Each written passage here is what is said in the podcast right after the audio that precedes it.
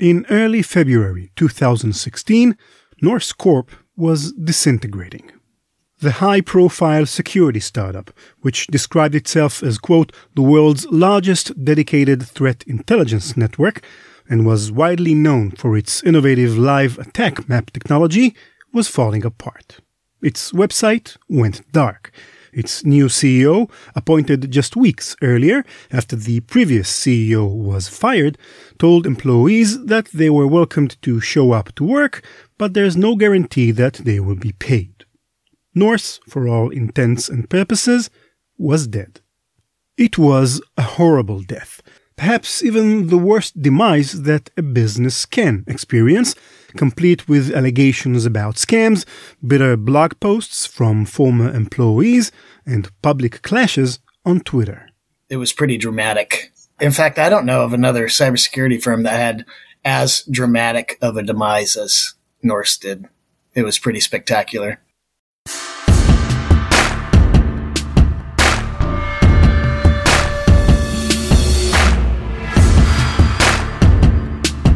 Hi, I'm Ran Levi. Welcome to Cybereason's Malicious Life.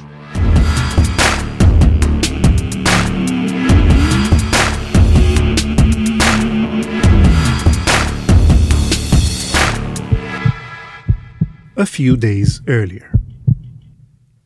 On February 1st, 2016, Brian Krebs published in his uber popular blog, KrebsOnSecurity.com, an article with the headline Sources Security firm Norse Corp imploding.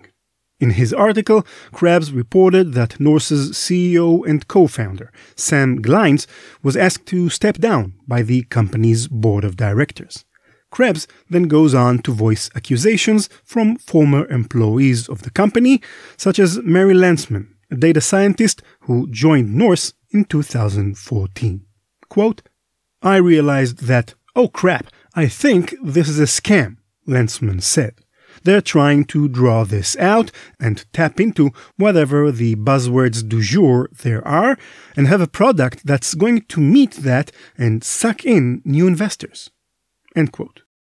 In his article, Krebs claimed that Norse was the latest in a string of failed companies, some of which he described as being no more than shell companies, with a record of reporting, quote, false and inflated financial statements and failing to deliver on promises made to clients.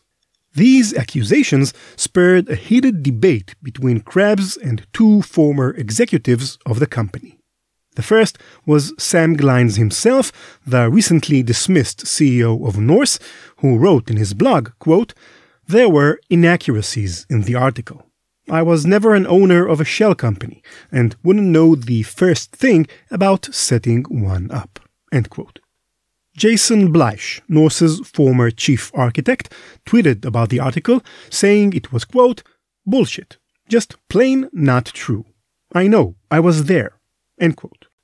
Brian Krebs replied to Bleich's tweet, saying that he asked Jason, quote, about four to five times to speak on the record. Yet Bleich declined.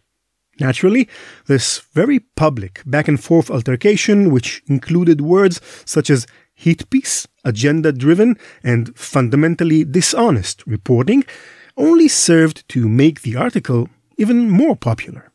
Sam Glines said of the Krebs article that it, quote, did incredible damage to Norse and every person or entity affiliated with it. Prior to this article, significant deals were being closed and other strategic discussions underway. But as soon as this article slash blog was posted, everything quickly began to fall apart. Deals were terminated or paused.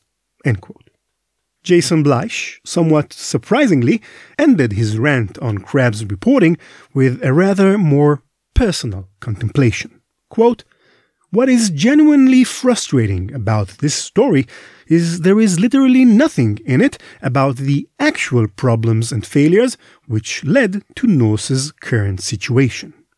Why is Tommy Stiansen such a secretive bastard? Why has Norse garnered so much hate? How did such a toxic corporate culture develop that caused so many former employees to want to speak out? What were the blunders which caused financial underrun? A month earlier.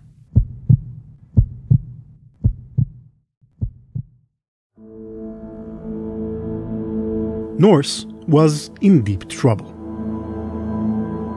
Outwardly, the company kept the appearance of a successful cybersecurity business, but in reality, it was falling apart. The company was still not making any money, even more than five years after it was founded, and the funds from earlier investments, including a $12 million investment made only a few months earlier by KPMG, a multinational accounting firm, were almost all gone. Quote, Norse was in the latter half of 2015 running at an aggressive monthly burn to put out groundbreaking product and capabilities, wrote Sam Glines. Unfortunately, we were building ahead of very near term revenue.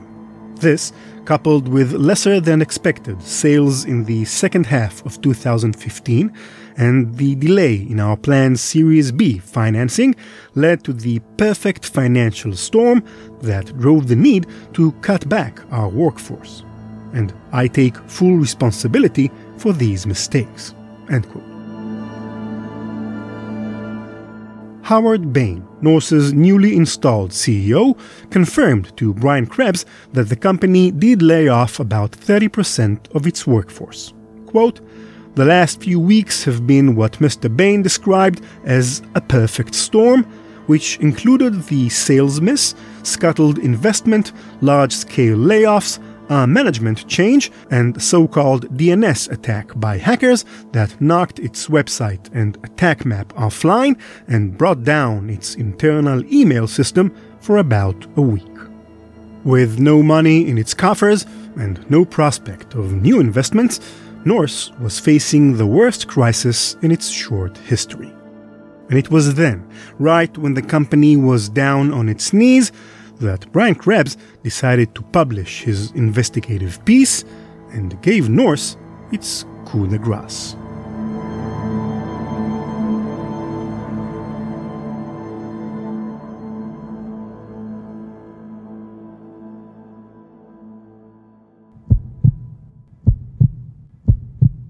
A year earlier.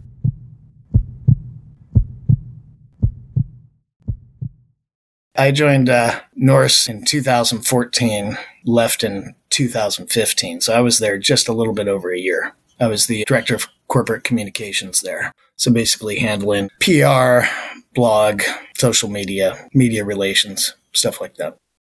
That's Anthony Freed.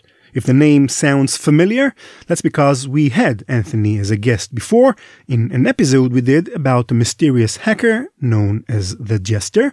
Plus, he was until recently Cybereason's senior director of global communications.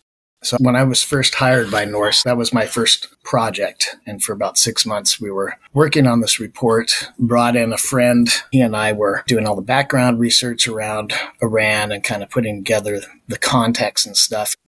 The report Anthony is referring to was called Pistachio Harvest. It discussed Iran's cyber attack infrastructure and was published jointly by Norse and the American Enterprise Institute or AEI. Which is pretty notoriously right wing think tank that was very much in support of a very aggressive approach to containing Iranian threats, both cyber, nuclear, and their influence in the region. What did Norse have to do with Iran? Well, this all goes back to Norse's most prized asset, its global network of honeypots. Norse was founded by a technologist who came out of the telecoms industry, who I guess famously built out Norway's telecommunications systems and worked with a few other companies. This technologist is Tommy Stiansen, who together with Sam Glines founded Norse in 2011. Previously, he was the Director of Research and Development at Combitel Networks AS, which is a telecommunications company based in Norway, where Stiansen was born. So basically, the premise behind Norse was it had a status as basically like a tier one telecoms provider. So it was on the backbone as far as the worldwide net was concerned. The idea behind it was they would spin up all these emulations. Norse was a giant honeypot. So basically, they had hundreds of implementations that to an attacker might look like a network for a big bank or a hospital or other high value target. And they set up these emulations all over the world. According to the founder, he was even able to get access to put sensors in places that were highly restricted and tough to get into, like Iran and China. Norse's honeypots were installed in 47 countries, including, as Anthony Freed noted, some countries which traditionally offer little visibility into their networks. These honeypots served as traps, dressed up as lucrative targets in order to lure attackers, and reportedly collected a whooping 140 terabytes of internet traffic data each day. The Pistachio Harvest report aimed to prove that Iranian companies were renting and buying IT resources in the US and other Western countries, and that some of these resources were being used to conduct cyber attacks on America and its allies, such as against sensitive industrial control systems. But as Anthony recalls, when he tried to get his hands on some of this data as part of his work on the Pistachio Harvest report, he couldn't get any. And we were being fed information about what the Norse data for the report was going to be. We were never actually given the data itself. So we're kind of working off of notes saying, well, this is what the team is finding. This is what we're going to give you. So, kind of writing basically the framework for the report until we got the data. And so we probably had, I don't know, 50 pages of research and placeholders and waiting, waiting for this data, waiting for this data, and it was never coming. And we were told that they had identified potentially tens of thousands of IP addresses that were under control of the Iranian regime that were outside of Iran. But when push came to shove and the report was about to be finalized, Anthony discovered, to his surprise, that there were no IP addresses. Maybe there was a couple that they could tie back. Whether they could actually say it was being used in the attacks, um, highly unlikely. The entire report was just a fraud. So, where did the quote unquote tens of thousands of IP addresses claim come from?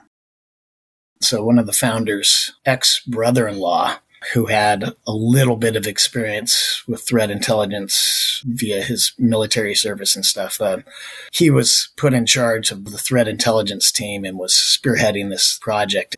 He didn't know a damn thing, basically.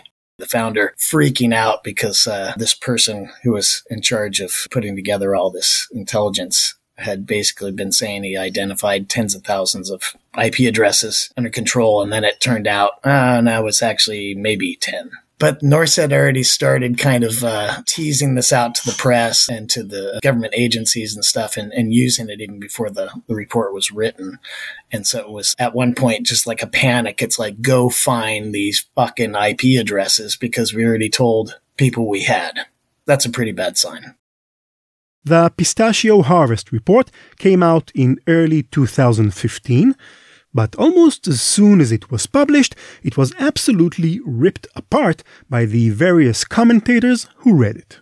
One such expert was Robert M. Lee, CEO and co founder of Dragos, an industrial cybersecurity technology company, and a highly respected voice in the cybersecurity community. Robert wrote in his blog, quote, I received an advanced copy of the earlier version of the report that was shared within unclassified government and private industry channels. The report was confusing, but the data clearly revealed that the quote unquote attacks from Iranian internet addresses were actually internet scans from locations such as Iranian universities and hospitals. Norse was interpreting internet scanning data as attack intelligence. Most threat intelligence companies rely upon enriched data complemented with access to incident response data of actual intrusions, not scanning activity. Norse also held no verifiable industrial control system expertise, but were quick to make assessments about these systems. And further, when they stated that there were attacks on control systems by Iran, what the data seemed to show was that they actually should have said scans against systems trying to mimic industrial control systems by Iranian IP addresses. The Daily Beast reported that, quote, it looks very amateur to me, said one former US official with years of experience on foreign government efforts to hack American systems. It seemed that Norse was basing its conclusions that Iran was behind malicious cyber activity largely on traffic emanating from particular Internet Protocol addresses located in Iran. But hackers routinely use IP addresses outside their own country to mask their true location. This alone would make me think it is not Iran, the former official said. Any decent actor worth their salt will jump through a few hoops or anonymize their IP. Why did Norse release such a poorly researched report in the first place? Part of the reason has to do with its decision to collaborate with the American Enterprise Institute. At the time, the Obama administration was negotiating with Iran over lifting the nuclear sanctions imposed on the radical Islamic State, and the AEI, who has traditionally taken a hard line against Iran in the past, was determined to prove that Iran was still as dangerous as ever, and thus the sanctions should not be lifted. I was always really surprised at the time that they would want to get in bed with a group like that. They're very, very not legitimately mainstream. They have an agenda. So that was a sign right there. So the whole thing was very heavily influenced from the beginning to come out with a specific kind of conclusion about Iran, despite there not being any data to support it. I think at no point they had any substantial data, or the data that they did have, they were reading too much into, or probably didn't have the expertise to be able to evaluate. It was just uh, irresponsible what they were doing. Trying to say, write this report, and then we're going to go find the data to fit into it. And that's not how you do intelligence. I mean, the data drives the conclusions, and this was being done backwards for a certain purpose. The second reason, and perhaps one that was responsible for most of Norse's troubles during its short existence, was its founder, Tommy Stiansen. I already told you about one of Stiansen's earlier roles in the telecom business and how this experience helped him get Norse off the ground. I wish I could tell you more about the man, but when Jason Bleich called Stiansen a secretive bastard, he wasn't kidding. Stiansen is so secretive that there's hardly anything about him online except for a random YouTube interview and his LinkedIn profile. This is extremely rare for someone who founded several startup companies. If I had to guess, I would say that Stiansen probably paid someone to have all his internet presence erased. The founder, the main technologist behind it, was a very charismatic person who had very forceful personality. So they came across as very authoritative. And they actually did have some chops and had some good skins on the wall from things they'd done. So it gave an air of authenticity where there wasn't any. Anthony Freed says that Stiansen induced an attitude of fake it till you make it in Norse. And I think that's kind of where the belief that they were going to be able to produce a solution that did what they said it would do would come in time. And if you could just fake it long enough until you make it, everything would be okay. It wasn't. It's so funny because the culture and what it was like to be there at Norse I can only describe it as very much like what the US has kind of been going through this last few years since Trump was elected in 2016 of just uh, so much lies, misinformation. Uh, if you tell the story enough times, it becomes true, wishful thinking. And once the criticism about the report started being heard, what was the response? Oh, just deny, deflect. Like I said, if, if you just want to imagine what it was like, uh, the culture of Norse, just imagine working for Donald Trump. That's what it was like.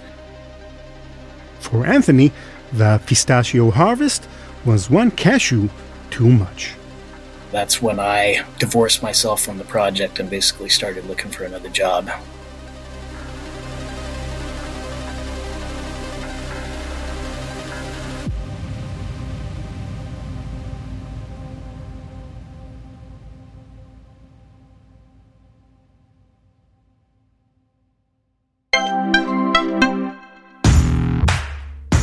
The best strategy for organizations to avoid becoming a victim of ransomware is to prevent the attack from being successful in the first place. Cybereason remains undefeated in the fight against ransomware because it moved beyond alerting to deliver an operation centric approach that detects and prevents ransomware attacks at the earliest stages of initial ingress and lateral movement. The Cybereason predictive response capability disrupts ransomware attacks prior to data exfiltration and long before the ransomware payload can be delivered. Visit cybereason.com to learn more about predictive ransomware protection and how your organization can realize both increased efficiency and efficacy through an operation centric approach to security operations.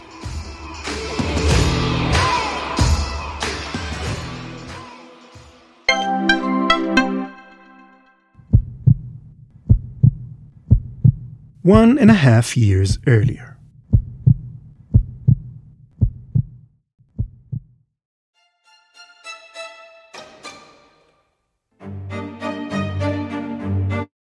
a powerful security tool that shows how Norse's live intelligence identifies the compromised host, malicious botnets, anonymous proxies, and sources of attack that other solutions miss.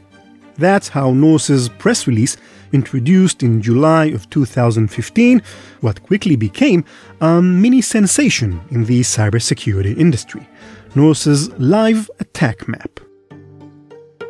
The attack map basically looked like two dimensional rendering of the globe, and you'd see what basically looked like laser beams shooting from city to city across, and each one of those is supposed to be an attack. And every once in a while, you'd see like 50 lines go from somewhere like China or Russia and hit Seattle. Nowadays, such live attack maps, jokingly referred to as pew pew maps, are quite common. Lots of security companies have them on their websites. But back in 2015, they were still quite rare, and Norse received a lot of media attention because of its innovative map. The attack map was fantastic. It was a great marketing tool. It was a lot of fun. It created quite a lot of buzz throughout the industry and stuff. But the leadership at Norse purposely let people assume they were looking at something that they weren't.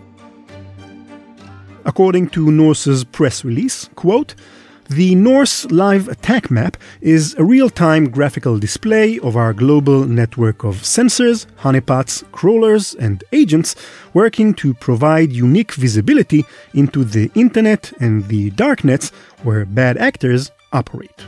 The map shows how Norse's live intelligence identifies what other solutions miss. End quote. In other words, Norse claimed that what you're seeing on its map are attacks being detected in real time by its global network of honeypots. With its pretty graphics and impressive global scope, the live attack map felt like something taken straight out of a science fiction movie. It was very convincing. And this, at the time, there was a lot of attacks going on against Xbox Live and stuff like that. So people go like, Xbox is down. I can't log in. I'm looking at the Norse map and there's all this attack activity going towards Seattle. So that's got to be it. And the company basically let people believe They were looking at live attacks that were happening because Norse is on the internet backbone and can see all this stuff around the world. And that was just absolutely not true. In reality, what the map was actually showing were online interactions with its sensors. An interaction could be almost anything a cyber attack, but also a harmless ping, an IP scan, even an email being received. So just because you saw a blip doesn't mean there was an actual attack going on, but something was interacting with that sensor. This kind of smoke and mirrors approach to security visualization prompted Paul Vixie, a notable computer scientist, to issue this warning in an article published on CircleID.com. Quote, Attack maps lead to grave misunderstandings, such as in the cloud, everything is crystal clear. Look here, we instantly see where attacks are coming from. Except that we don't. Most of the time, we have absolutely no clue as to where an attack is really originating from. Real attacks are so fuzzy and so numerous that no human can possibly follow them. If someone shows you color animation and claims that it offers any kind of clarity or indeed any kind of human understanding, then you should treat this as a rigged demo and ask why they are insulting you in this way. Attack maps do have their uses. For example, they can be a great sales tool, as noted in a CSOonline.com piece. Quote, some of the professionals CSO spoke with said they'll pop one of the maps up on a screen in the Security Operations Center if they know a client is coming in, but only because of the eye candy factor. In fact, most of the professionals said they've used them, but other than quote unquote performance art, there isn't any real value in them. End quote. What most, if not all, attack maps are showing are simply pre recorded attacks or a playback of packet captures by various sensors. So, why did Norse's executives decide to pretend as if their map is showing something it wasn't? Even Anthony Freed doesn't have an answer for that question. They would have had a good story around the map if they'd have just told the truth too. Like I said, we were fed so much bullshit. It was hard to discern what was based on even a grain of truth and what was just wholly fabricated. Two years earlier.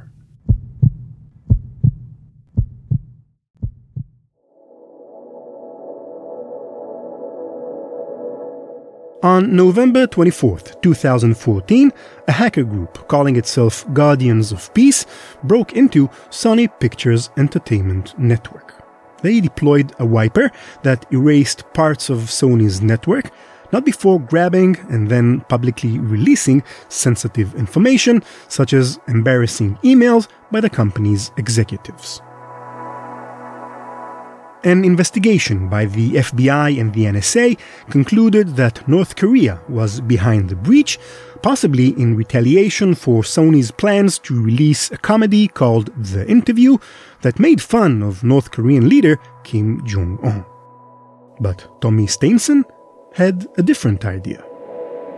So the founder was convinced he had, based off of some of the logs and stuff that were, were dumped publicly, evidence that it was a group of disgruntled employees who had been laid off, who still had some kind of uh, access and also had intimate knowledge of the Sony systems because, um, if you recall, as the attack was investigated, it was believed that the perpetrators knew exactly what they were looking for. Sony's got hell of a lot of data and to be able to go through there and almost surgically find the stuff that would be most damaging to leadership and stuff was pretty phenomenal. I am convinced that this is an inside job, Stiansen told Bloomberg Politics. The group, Guardians of Peace, nobody has never heard of them. I cannot find a drop of information on them.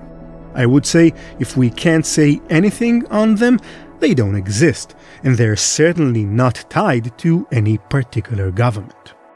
Stiansen was so convinced he was right and the NSA and FBI were wrong that he sent Norse's senior vice president of marketing to repeat these claims on CBS's 60 Minutes. Stiansen definitely wanted to make a splash, and he did, except maybe not the sort of splash he was aiming for everybody that was pinging me on the back end, friends and stuff, were just like, what is going on at Norse? To have a company go out and basically say, the NSA doesn't know what they're talking about. It's not the North Koreans. We know exactly who it is. We know more than the NSA based off of a little bit of evidence that had been dumped publicly. It was insane. At that point, I don't know if it was fabrication or just hubris or just an inability to take data and actually convert it to intelligence, but it was a spectacular flail to go on 60 Minutes and try to push back against the NSA. And we had many conversations with the government and stuff, and they, they pushed back on us hard. And I was really surprised that they went forward with that argument publicly. And as usual, when reporters and commentators asked Norse for proof for their claims, there was none. As Anthony Freed wrote in a comment to Brian Krebs' article, quote, when the time came to pony up the evidence, the CTO and CEO, that's Stiansen and Glines, turned tail and left the SVP of marketing and the rest of the team dangling in the wind, looking like overzealous fools peddling snake oil. This was completely unfair and beyond irksome. End quote.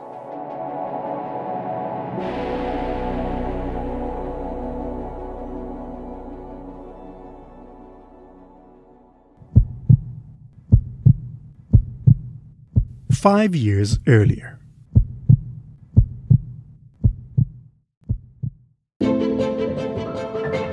It's August of 2011, and two entrepreneurs have just secured $50,000 in seed money from their first investor, Capital Innovators, for their new company, Norse. One of them, Tommy Stiansen, is already an experienced startup founder. His first company, Pluto Communications, developed advanced billing systems for the telecommunications industry. Pluto was acquired in 2004 by Psycho.net, who changed its name to Nexicon and pivoted the business towards anti piracy technology. This pivot failed, but while in Nexicon, Stiansen met another employee named Sam Glines, and the two of them decided to re pivot Pluto's original billing technology. Kurt Stammberger, Norse's SVP of Marketing, explained their decision in a later interview. Quote, the company really started off as servicing payment providers, and in the process of doing that work, we found that the actual intelligence that we were gathering from the sensors that we were deploying in doing that function was actually more valuable than the software that we were originally selling. So the company took a hard turn into threat intelligence, and we now have the world's largest privately owned dedicated threat intelligence network. A year later, Norse secured another $3.5 million and then $10 million more.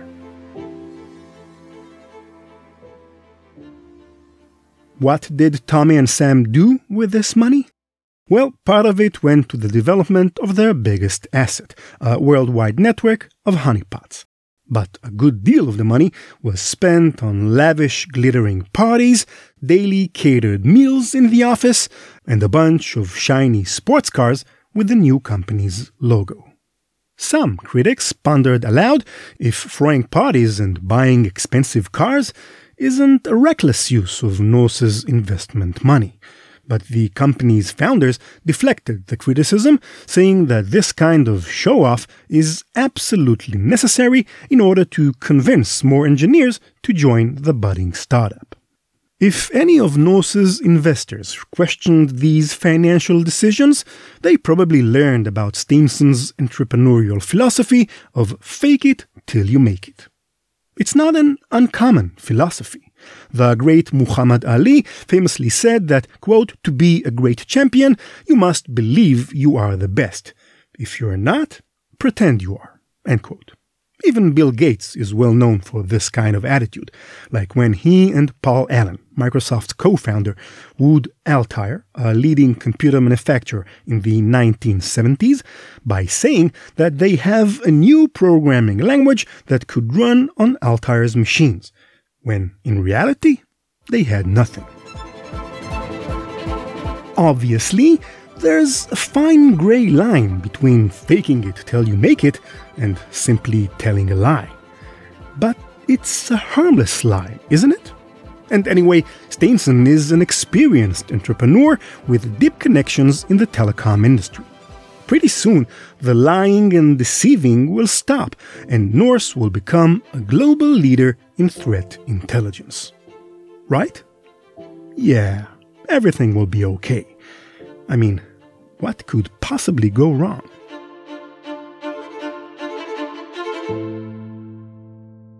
I think the idea of how Norse was constructed and the kind of intelligence that they were able to tap was probably valuable, but it wasn't intelligence. It was just data. And it takes a whole nother level of engagement with that data to actually create threat intelligence out of it. And they were very, very far from that. But I think uh, the hubris of the founders and the executive team, possibly even the board, was a huge factor there. Robert M. Lee, the security expert who publicly debunked Norse's pistachio harvest report, agrees with Anthony and says that the mainstream media is playing into the hands of overly ambitious companies such as Norse. Quote, cybersecurity vendors are being rewarded for bold statements with national headlines that make for great marketing. Proving the claims to be incorrect can be difficult. Even when proving the analysis is ambiguous is much easier, such as the Norse report, it garners less media attention and is cast aside for the more alluring headlines. End quote.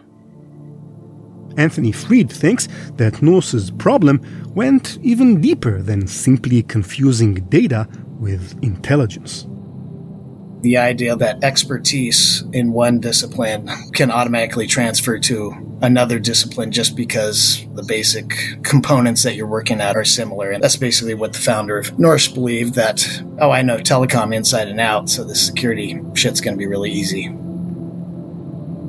Did Stiansen learn a lesson from Norse's failure? As he doesn't like to be interviewed, we can't know for sure.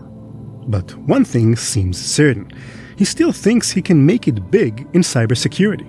In 2018, Stiansen founded a new company called Red Torch, which markets spying and anti spying tools and services for celebrity clients. Overall, for the cybersecurity community, I think it was just a great example of how not to do things, how not to build a company, how not to treat customers, treat the media, treat employees. Really, Norse is probably the case study in how not to create and operate a cybersecurity company.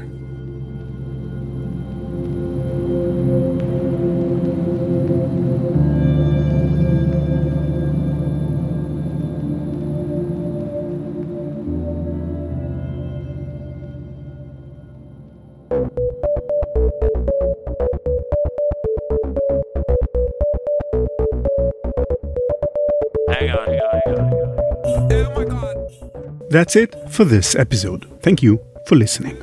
Malicious Life is produced by PI Media. This episode was written by me, Ran Levi, edited by Nate Nelson.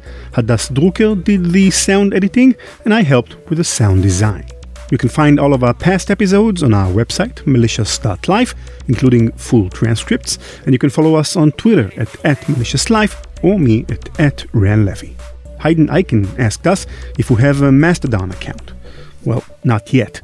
Like many of you, I'm following the quite dramatic events on Twitter following Elon's takeover, and if anything major happens, I'll probably create a Mastodon account for the podcast. So stay tuned.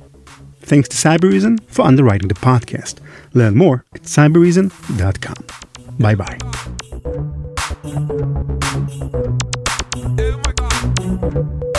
Music.